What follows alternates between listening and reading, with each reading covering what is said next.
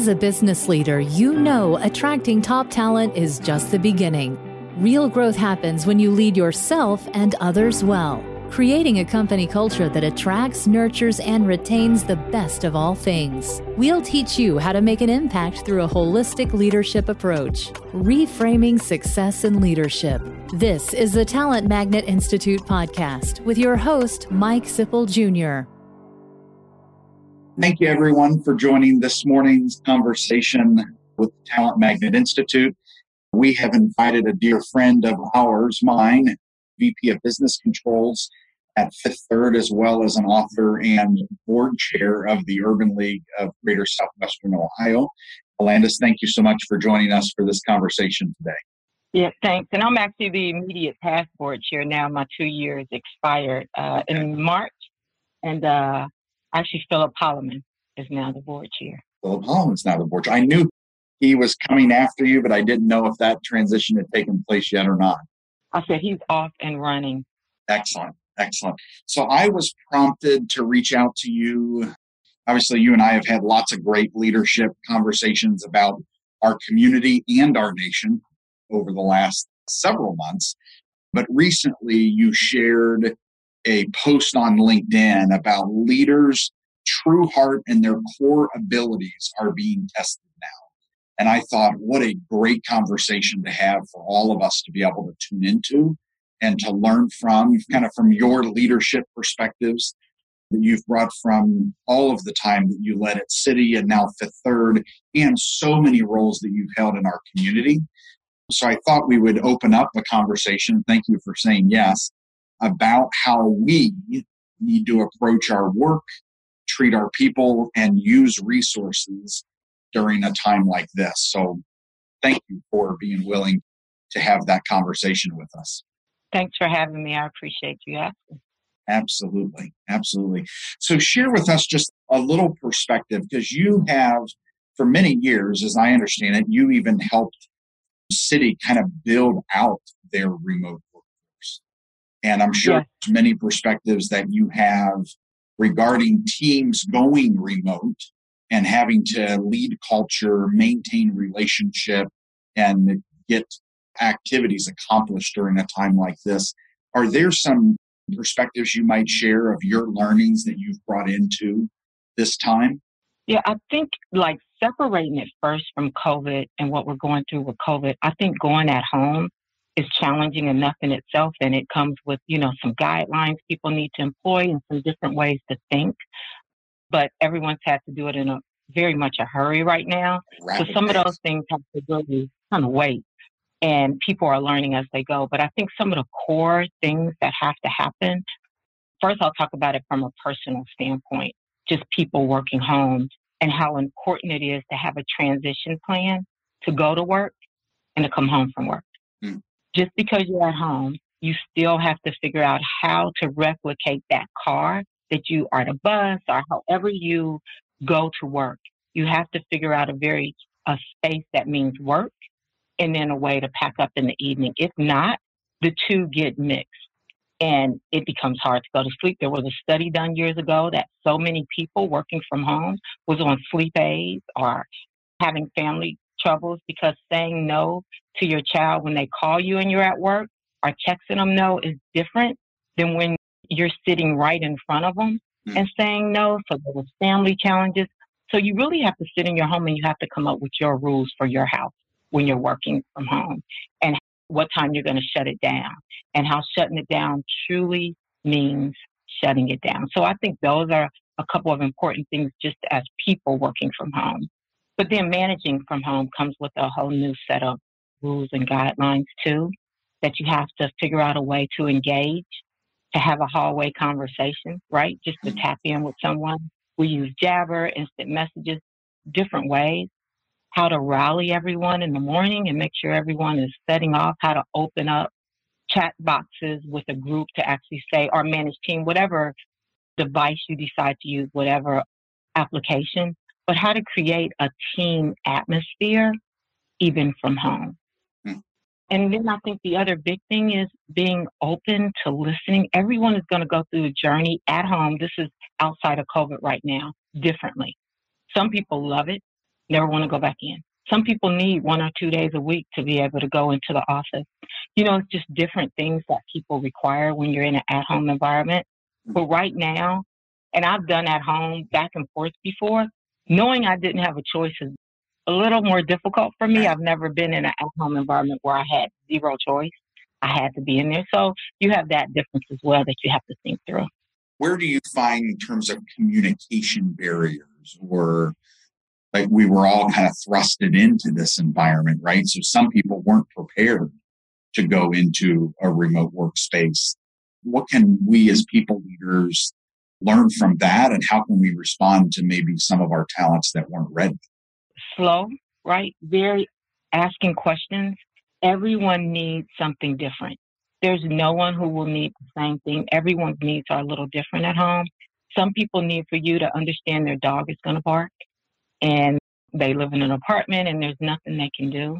Some people are home with their kids and they have to be able to say, hey, from 12 to 2, I just can't help you because I have to do X with my kids, or you might hear them in the background. You have to be open to some of that during this time. Now, when you're really in a work from home manner, you change some of those things. You make sure the person can work from home. You're not going to really hear the dog in the background. You're not keeping your children at the same time you're working. But today's environment is a little different.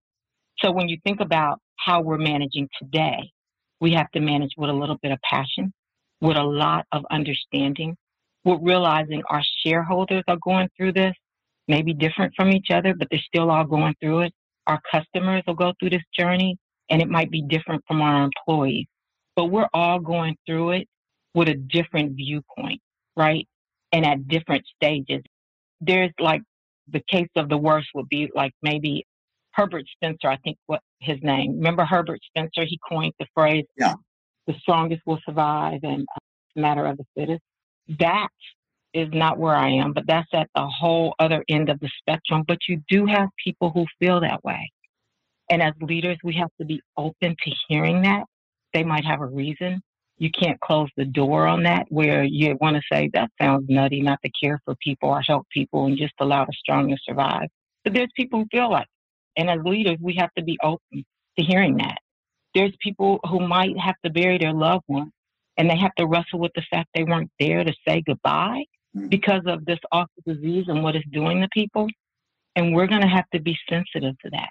And then there's people where it's not going to touch them and they just don't understand the entire hype and they just want to work. So all these things will be different for our shareholders, our customers, and our employees. And as leaders, it's our job to make things feel safe. It's our job to make decisions, to stand by them, but be willing to course correct. So we have to stand up and sometimes get rid of some of the ambiguities. We have to be decisive, even at this time when we're not sure what decisive looks like. But sometimes being open to say that is where truth comes in and where relationship building comes in. So you have to be honest, 100% honest with people. And it's okay to say, I don't know at this time but you have to have compassion. Even for people you think don't give compassion, you still have to have compassion through this as a leader. Yeah, I, as you mentioned, everyone is experiencing it differently and at very different ends of the spectrum as well. I know I was on the phone with a client over the weekend and she had a good friend pass away last week to COVID mm-hmm. with COVID. And her comment was that it's gotten real for her it's gotten right. very real. And I still have employees who don't quite, again, they're kind of believing in it's a lot of hype, it's a lot of media. And her comment was that until it happens to you as a in family or now it's changed everything. So now I'm really digging into the CDC guidelines. This coming week, Mike, we're going to have to put some intensity behind our COVID plan of bringing people back and what that's going to look like. And as you mentioned, once it happens, I know on Twitter and in the some HR communities I follow, I had a contact of mine who lost her mother, her grandmother, and her aunt in the last mm. all because of COVID. And it was like, wow. When people were expressing their condolences, and she was like, just please take care of yourself, your loved ones, and your colleagues. She was an HR executive who's been hit by this and is living up in Detroit and how the hospitals are responding and how the community is responding. She shared people aren't taking it as serious. And I hope I can be a beacon of light that this is serious. Yeah. Are there certain aspects in terms of the understanding, the empathy, anything additional that we as leaders can? What are some practices that we can really try to listen and hear what is happening in our workforce and even for ourselves, not just our people, but how do we need to be listening to our own emotions during this time? So, for leaders, it's hard for us to ever be a victim and lead. And this thing makes it where sometimes you have those moments where you feel like there are leaders going through this and they feel like they can't make it, but they have an entire team of hundreds or thousands of people. And that's where truth comes in and honesty, because at the end of the day, we're all people. One thing I learned about leadership very early on is that at the age of 18, we all want to leave our parents' house. And we want to leave our parents' house so we're not told what to do. And we get into the workforce and realize, hey, we get told what to do all throughout life. So what I know is leaders have to learn how to tell people what to do without telling them what to do because we're all adults, right? And one way to do that is to be honest with people. Be honest with what we're facing. Be honest with the decisions we're making and why we're making it. Course correct when you do something wrong, but have the courage to do something. So you can sit on the sidelines and not do anything. You have to build an infrastructure of people that are willing to raise their hands when there's a problem. Because we're at home right now. Fifth third, probably 95% of our folks right now are at home. Raise your hand when you see something that just doesn't sit right be bold, but as leaders, we have to create that environment, that environment of inclusion. When I said we have to understand everyone will go through this differently. I was saddened the other day when I looked at the numbers and it talked about a black and how we're going through it a little more and how some of the systems that were set up before this even started put us behind the curve, if you will. And personally, I have an underlying illness. I have a disease called sarcoidosis. I've had it for years. I've been through chemo. I've been through all kinds of things. And so as soon as it hit, I'm like, oh my God, I have to stay home. Well, I have a 20 year old who doesn't want to stay home. Mm-hmm. You're battling with that, a husband that still works, and then an organization where we're essential. We're a bank. We move money. We make things happen. We have shareholders. We have customers. But the employees that work with me, what I let them know is that their health comes first. Mm. And even though some of them was going in the office and I was at home and I was like, I had to make this decision. I wasn't open with what I had in the very beginning. And then one day I just felt like, oh my God, I'm the one working from home. And so there's a guilt that goes with things too. But at the end of the day, our economy won't make it if we're not here. We have to be here. And that means all of us. Right. All of us, as many of us as possible. We have to be here. So we have to make choices we have to talk to people about making great choices. People who don't believe, then we have to have rules, right? So if you decide to open your business back up and you have people or employees who just doesn't take this seriously, then you have to have rules that say as an organization, you take it serious. And those are things we're going to have to do. This will probably be out here for a long time 12, 18, some people say two years before we get back to whatever the new normal should be but we have to be open to everyone's normal being different. So I think it takes diversity to a whole new level. And I'm not saying diversity as in color.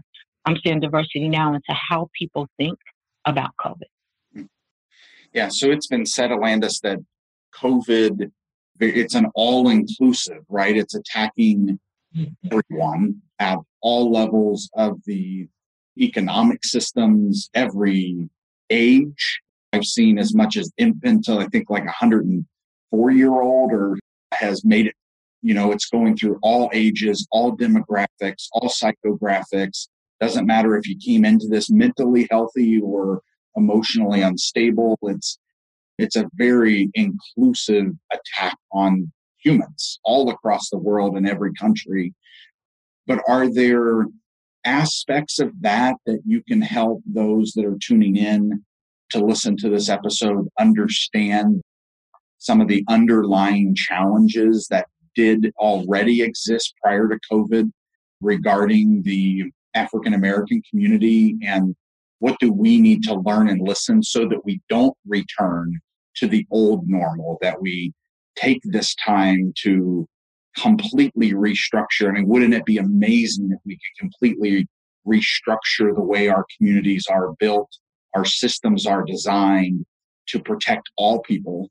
Any insights there that you can share as kind of a call to action of things that we can take this current situation and shift our existing systems? Well, first of all, our infant mortality rate, the rate of African Americans and what age group they live to is a lot less than what most others.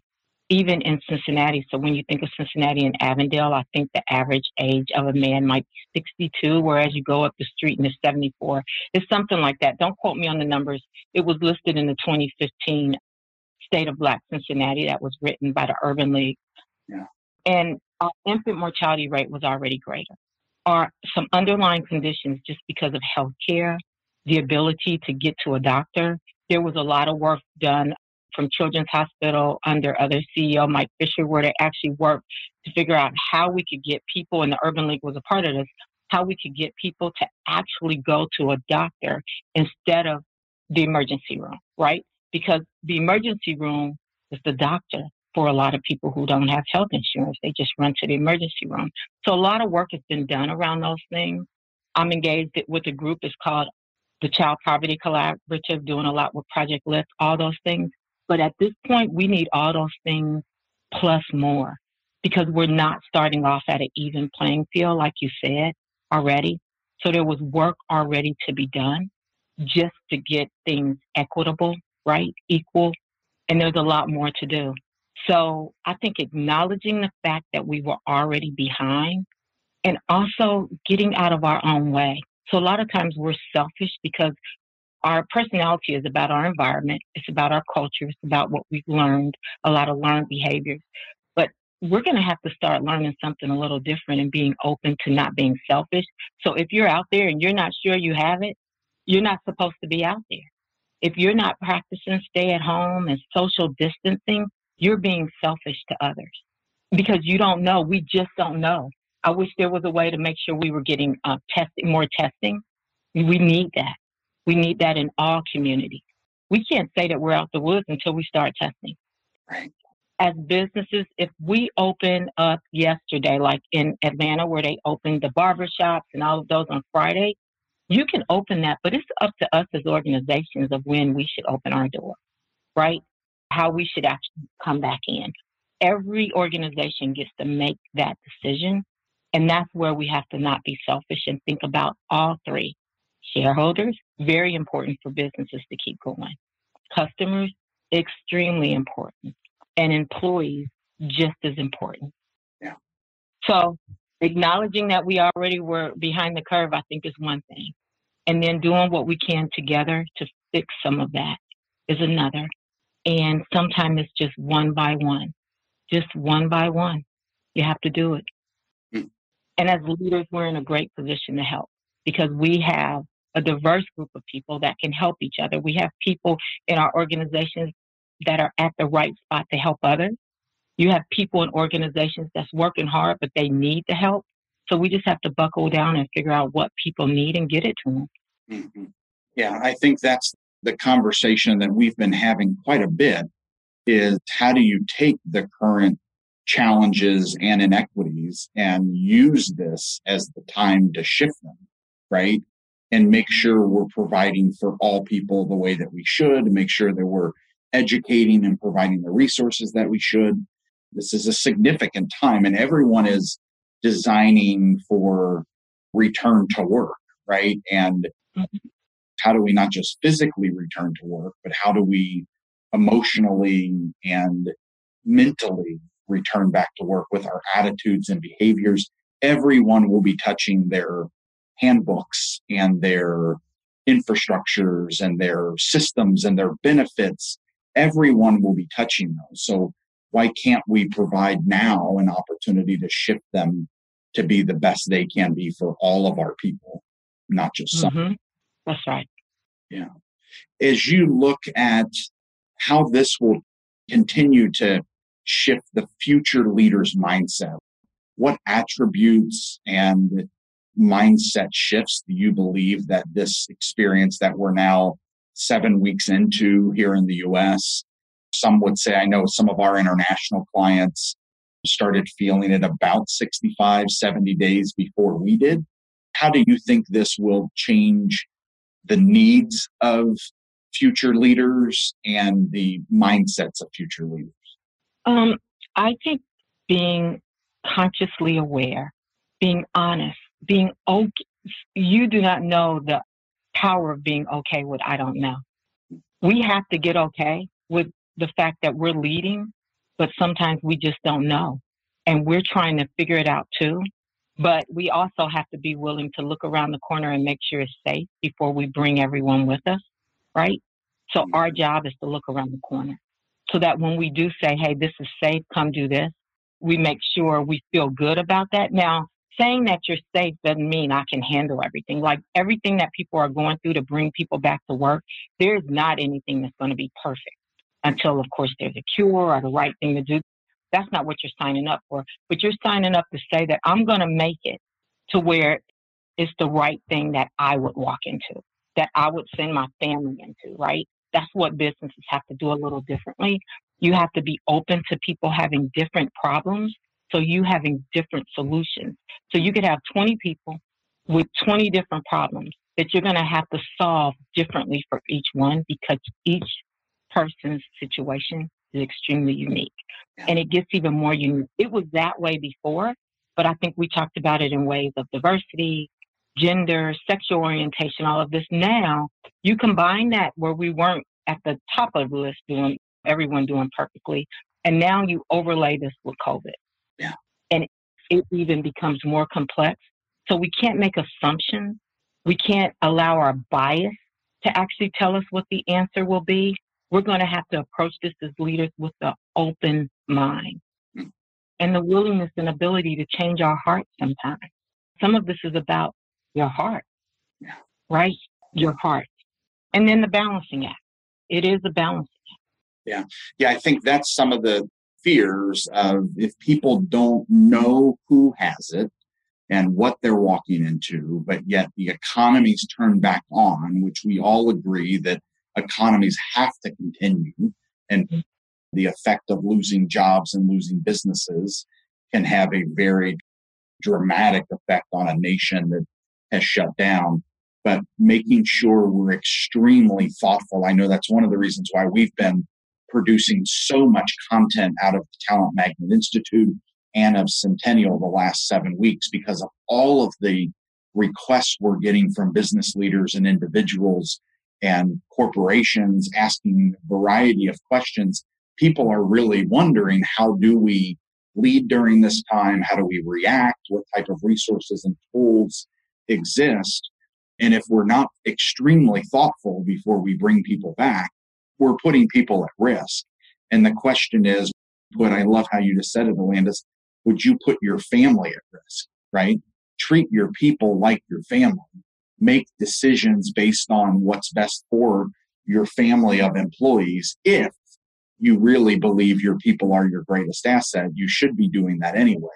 But now is a time to prove that they are your most important. So there's going to be businesses that are allowed to quote unquote go back to work that may decide that for until we have a cure or everyone's been tested, we're not going to cancel our remote workforce, right? Mm-hmm. And there are other many businesses that are have to bring people back because of production lines. And I know I got a message on Sunday afternoon from a friend who actually took a job with one of our customers that was looking for, he had lost his consulting revenue took a job with one of our clients who's making parts for ventilators. And he was like, this is so purpose driven, what we're doing. Mm-hmm. You know, he's working like a late shift. He said he's working with a lot of high school and college kids that have mm-hmm. engaged in this particular work to give back. He was like, I'm seeing generations and people at an entirely different level for an entirely different purpose. And it's given me a lot of hope for humanity by the way that we're responding. But there's a few things that individuals need to be thinking about, and we uh, are partnering up with an organization that's offering a COVID Compass survey. So allows organizations to have their people surveyed to identify where people are right now based on mm-hmm. their attitude towards COVID and how the organization is going to need to be able to respond. And then also a e-learning course that's around specifically COVID safety first training as well. So we'll be providing that this week. We'll be providing some links out to our members of the Talent Magnet and our community that follow our podcast and video cast and things to share that resource. I think it goes live tomorrow, if I'm not mistaken. So be on the lookout for that. Kind of a whole return to work mindset, right? If workplace cultures are going to change. And it's critically important that we all know how we're going to need to be able to respond based on everyone's sentiment, concerns, fears, or anger and frustrations that people are going through too. And it's great as we were talking for us to all know where people are, right? The only way to respond is to know where our people are so that we can respond appropriately to meet their needs and to meet the broader needs of our organization. So we'll provide some resources out for that. That'd be great. I think every group, every organization has to have that, and they have to build a policy around making sure that people make the right decisions as well. So if you think about someone who might have a cough, but they decide they're going to go to work anyway because they need the money, need to make sure there's policies that actually drive people to make the right decisions, even when we're thinking about money, because again, that can put other people at risk.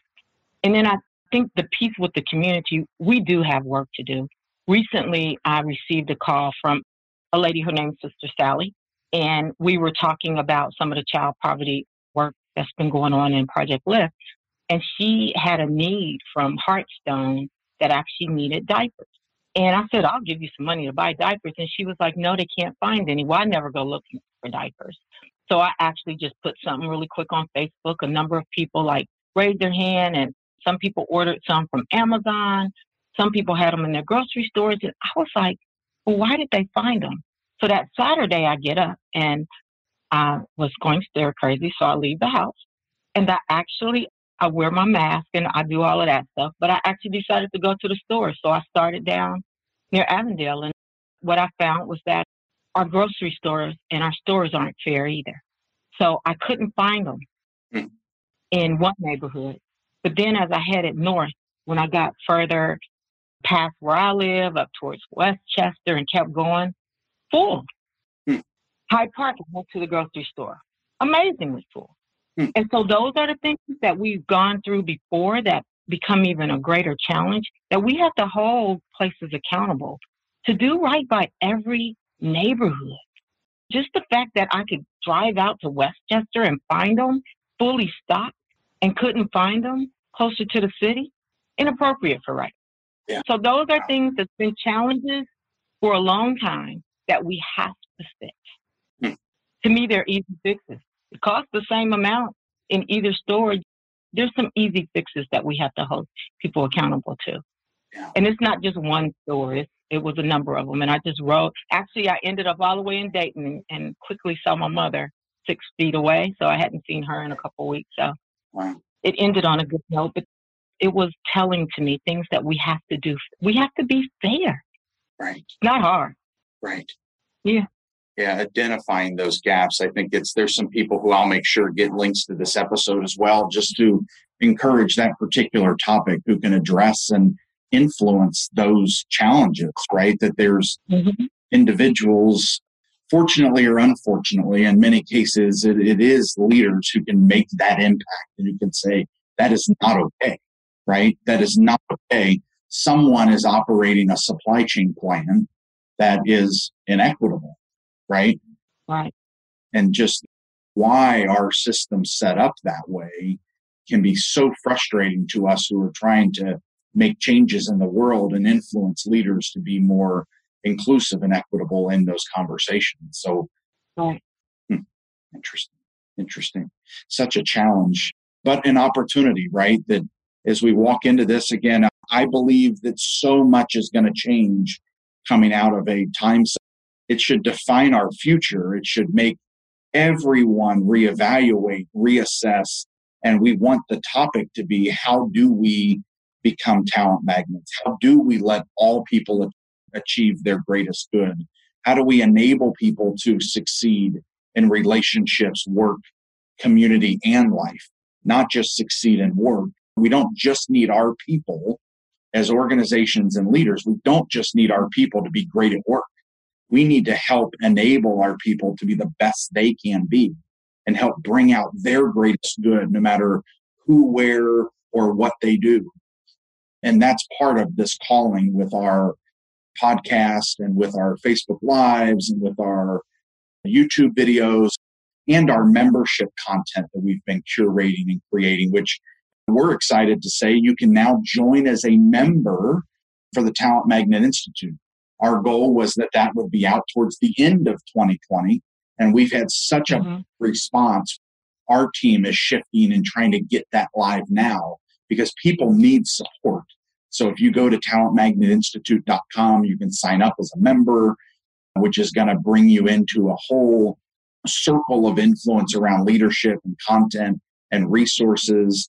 We have our team building out our leadership diagnostic tool that allows organizations to create heat maps of where and how they need to invest to be their best for their people. Mm-hmm. We also are announcing a um, partnership with the COLAR Experience Institute that's doing this COVID response training and this COVID kind of workplace preparation of where our people are and then how do we roll out responses. So we're listening really closely, Alandis, to organizations from restaurant and retail to manufacturing to service businesses to organizations that were making product A, B, and C and shifted to G, K, and Z over the last seven weeks to be able mm-hmm. to respond and use their capabilities.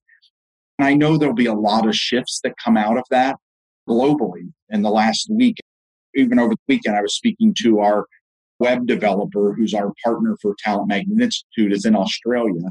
And I was speaking to two consultants last week, one from Germany and one from Switzerland. And this is affecting everyone yes, differently, but in some cases the same, that the whole globe has been affected by this.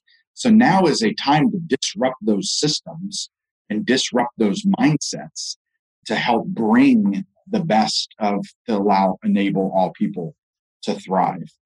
Alandis, I noticed we do have a couple of questions. Do you mind if I jump into a couple of questions? As long as they're easy.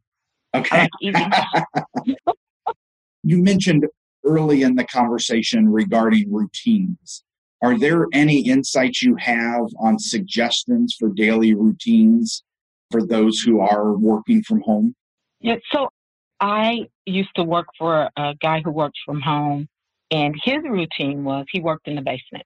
He had built his office in the basement of his home. And so in the morning, he got up, he got dressed, he walked down to the basement, worked, and in the evening, five, he walked upstairs, and that was it. That was his transition to and from work. And he was actually done five, six o'clock, he was done every day. Then I have folks who work actually on their living room couch, but they have a thing at 12 o'clock to 1, they take a lunch, they close down. And then at 5 o'clock, they close and they go to dinner, they fix dinner for their families, and they might log back in at 8. They didn't have small kids, so they log back in at 8. So that was their work. I have this thing where I work all over my house, but wherever I choose to work from that day is where I work from. So sometimes I work from my office. Sometimes I work from the kitchen table when no one's home. It's just I like the difference and I love the sun. And so I try to get different places where the sun will be shining in. And I'm not really good at closing down, but I try to. But it is that mindset of closing down and transitioning to home, even if you live alone if you live in a small place and you really can't have a separate place, then you should at least open up, sit at the kitchen table and work, and then your transition is closing down everything and putting them back in your carry bag or your backpack. Close down. So that's how you kind of transition. So you have to have that. Is extremely important. The other piece that I think is just as important is a lot of people think that folks don't get a lot done if you work from home. I think it's the opposite, but it's really about the person, right? So if you aren't doing your work and you know you have work to do, that's on you, mm-hmm. right? And as managers, we have to have data and things that tell us when people aren't doing right by the system, and we have to handle it because there's still things that we have to do. So if if you're blessed enough in this, especially in this environment, to work from home, do your work, right? Make sure you do your work. Mm-hmm. Double down doing your work, but also have boundaries. Mm-hmm. Set clear boundaries for yourself. And everyone's, like I said, boundaries are different. Mm. Yeah, there's another question in here about that that takes it to another degree around that some people feel like the working from home dynamic is even more intense because people don't take breaks. And then the balance of it all, let's say, for example, you have to homeschool your kids for three hours in a workday. How do you balance and how do you avoid burnout? Any tips there? So, first of all, this is where leadership is important because we actually set the stage for people feeling comfortable to raise their hand and say, I have to teach my kids. So can I have these three hours? Not may I have, but here's my three hours yeah. that I'm going to need to use for my child, right? So we have to set up an environment and a culture where people will tell us and work through those things individually. Superheroes are just Marvel folks. You can't try to be a superhero in this. You can't be all things to your family, all things to your employer. You have to know what the boundaries are and be honest about them. And as leaders, we have to provide that flexibility. Excellent. There's another question in here about what opportunities do you see for organizations to leverage diversity, equity, and inclusion practitioners to drive required changes that we've discussed today? So, what's telling is right now, DEI officers who's in diversity, equity, and inclusion, they are needed. So a lot of people look around and are thinking, oh my God, am I essential? Absolutely. In an organization who's not doubling down in that space really isn't paying good attention because that ability to drive inclusion, diversity, even more powerful and needed today than ever. Remember when we talked about before diversity was more geared towards race, gender, sexuality, the list goes on, religion, all of that. Now you have to overlay that with how people feel about this COVID. So it becomes even more imperative for people to feel included. If I have that Herbert Spencer thinking, I'm still an employee and I still need to feel included, although my thoughts may differ from everyone else's that person still matters. We all still matter regardless of what we think, who we cheer for. We all still matter.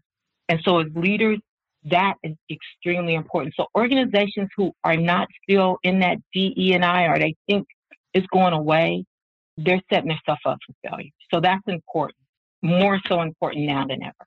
Changing the mindset of people of how they see like that grocery store. I had to actually intentionally go and look and say, what's the difference in all these stores going, you know, up 75? But I had to intentionally look for that. We have to change how we view things. We have to be open to view things just a little differently. And so diversity and inclusion is among one of the top things we have to look at differently. Yeah. Yeah.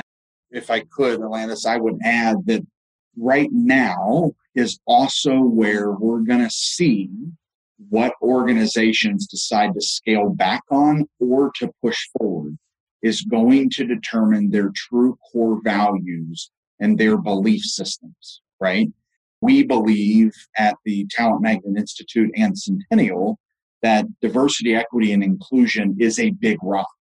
It is a core value that you need to always make sure is essential. It's not a non essential program it should be an essential big rock that you weave into our organizations that we believe so much so in the power of all people that that is an essential piece of the way that we structure our organization and we also believe that in leadership development right you know we always mm-hmm. the phrase that every athlete and student has a coach whether they're bad good or excellent And every leader should too. Every people leader needs a coach. And so now is not a time to dial back on development of our people.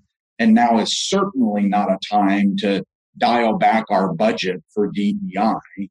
It should be the underlying core seat at the table, like your head of people, like your CFO, like your head of operations, leaning in and making sure that these discussions are all of them are embedded with that big rock and core value. So just to any of those who have scaled back because, well, now we're going to lose that program budget, you're not implementing DEI as you should, right? And I think that we're going to see that happen. I know it's probably already happening. I know we've gotten calls. I know one of our faculty members, Dr. Janet Reed, was sharing the same that, you know, we're getting calls saying, you know, our organization is thinking about scaling back. And it's like, whoa, time out. We've posted, Dr. Reed put a white paper out that we've uh, published on our LinkedIn page and our uh, Talent Magnet podcast community page.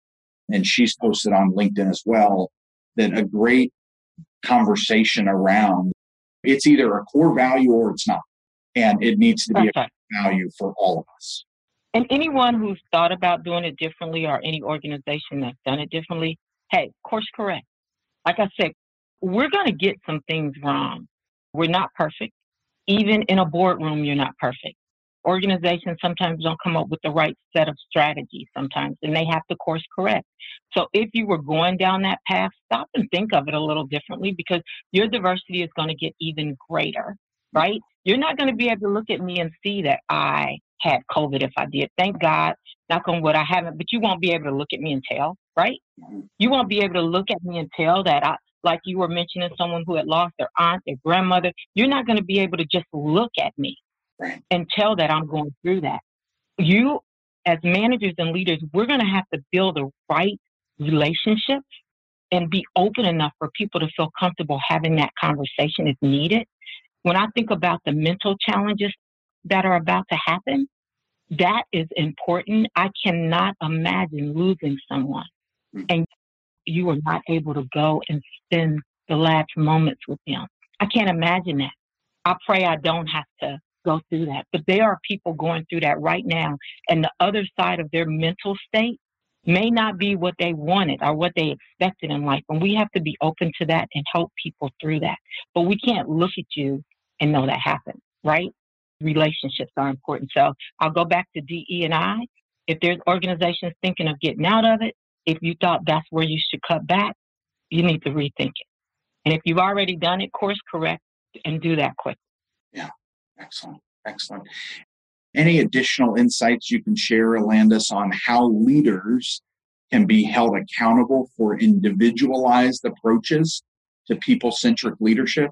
You know, that is a mindset of getting people to really think about the individuals in their workplace? Are there things that we as organizations can set in place to help hold our people accountable to making sure they're taking that approach? Yeah. So, first of all, the next level of managers, always the mid level managers make the world go round, right? They make decisions on a large group of people. And their next set of leaders should be asking them questions that know that they know. So you, there's questions as leaders we can ask other leaders that validate they're making good, solid decisions. And opening up to conversations because again, we haven't been here before. I've never been at this place with COVID. Have you? I think this is new to all of us. We're learning all of this together. It's the same thing I said about the guy that was arrested and over the line for acting up. Hey, they didn't know any better. We're all learning. We're all on this journey together and we're learning those are the things we have to be open to. I can't say which policy you should change or what this you should change. I can say that we need people to feel included. We need to be honest with people, as honest as we can. There's times there's confidentiality, I get that, but as honest as we can. We need to be human, very human, and we need to be accepting, accepting to the differences. And we also still need to make sure we see the potential in others. You know, I always say, if you tell an employee, I see you replacing me, you have just put a little more pep in their step for the rest of their life. So actually sowing into people's potential becomes even more important. And actually celebrating when people do something that took courage, when you push back on things that actually look wrong. I think I mentioned that earlier. When you see something that's not right, say something about it. Mm-hmm. Yeah, absolutely. Yeah, it is amazing how many of us, I mean, I always ask the question of how did we all really get where we are, right? And in so many cases, it's because others believed in us, helped mm-hmm. identify our greatest strengths, helped point out our greatest challenges and weaknesses, refined. So many of us are, it's like the polishing a diamond, right? It takes people to really polish the diamond to bring us out. And that's the way we should be looking at all of our people. I love the question on an individualized approach. If we could help each and every one of our team members, no matter how many employees you have, know that their voice is meaningful, know that their voice matters, know that they have a safe place to come and do their best every day and don't have to be looking behind their back to see what's happening. Mm-hmm. They can trust the culture, they can trust their people leaders.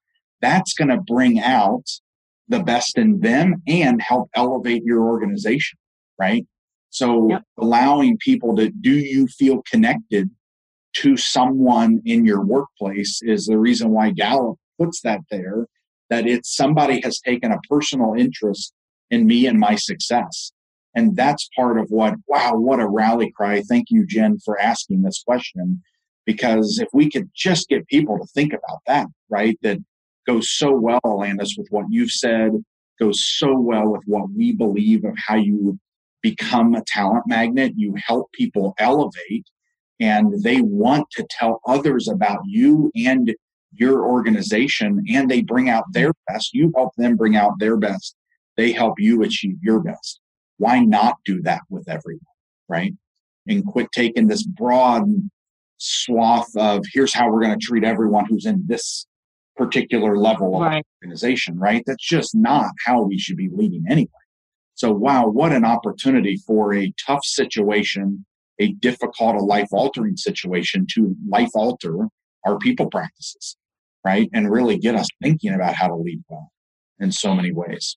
Alandis, we always ask the question is there something in particular that you would love to leave our listening audience with? So, we are episodes and content is shared across 80 countries and has about 36,000 listeners. So when you're sharing, just know that that's who you're reaching with this particular message. What would you leave our leaders and listeners and audience with today? I think I'd say that first, let's start off with some courage courage to speak up when things aren't going right. Let's have a lot of compassion. We need compassionate hearts. We also need a focus on doing what's right, what's right for shareholders, what's right for customers, and what's right for the most important asset you have, employees. And what's right for someone isn't always what's right for the next person. So be mm-hmm. open, be flexible, and don't beat yourself up. We're all learning through this. We're going to make mistakes. I think a character is about how you deal with mistakes you made, make them, carry on, fix them, and keep going. And I pray for everyone. I'm a prayer. I think you know that about me. I'm a faith walker. And so I say, I, I pray for people's grace. I pray for us to give mercy. And I pray for us to get through this all and become on the other side better people, a better country. Mm. Excellent. Alandis, thank you for your leadership. Thank you for your friendship. And thank you for the time invested today. I'm so thankful you were able to join us for this episode. And to all of those listening, I hope this created some stirring of your heart, some stirring of the conversations that can come out of this that can be a blessing to you and your people as we are all in this together and we're all trying to help ourselves reframe what success looks like in leadership. Thank you for joining us. Thanks for joining us for this episode of the Talent Magnet Institute podcast. Make sure you subscribe so you never miss an episode and help spread the word by leaving a review. The Talent Magnet Institute podcast is powered by Centennial, a talent strategy and executive search firm, and the Talent Magnet Institute. You can engage with us at Talent Magnet I on Twitter or Talent Magnet Institute on LinkedIn and Facebook. Please communicate by using hashtag Talent Magnet. Find us in your favorite podcast app to subscribe, rate, and leave a review, as well as share with a colleague.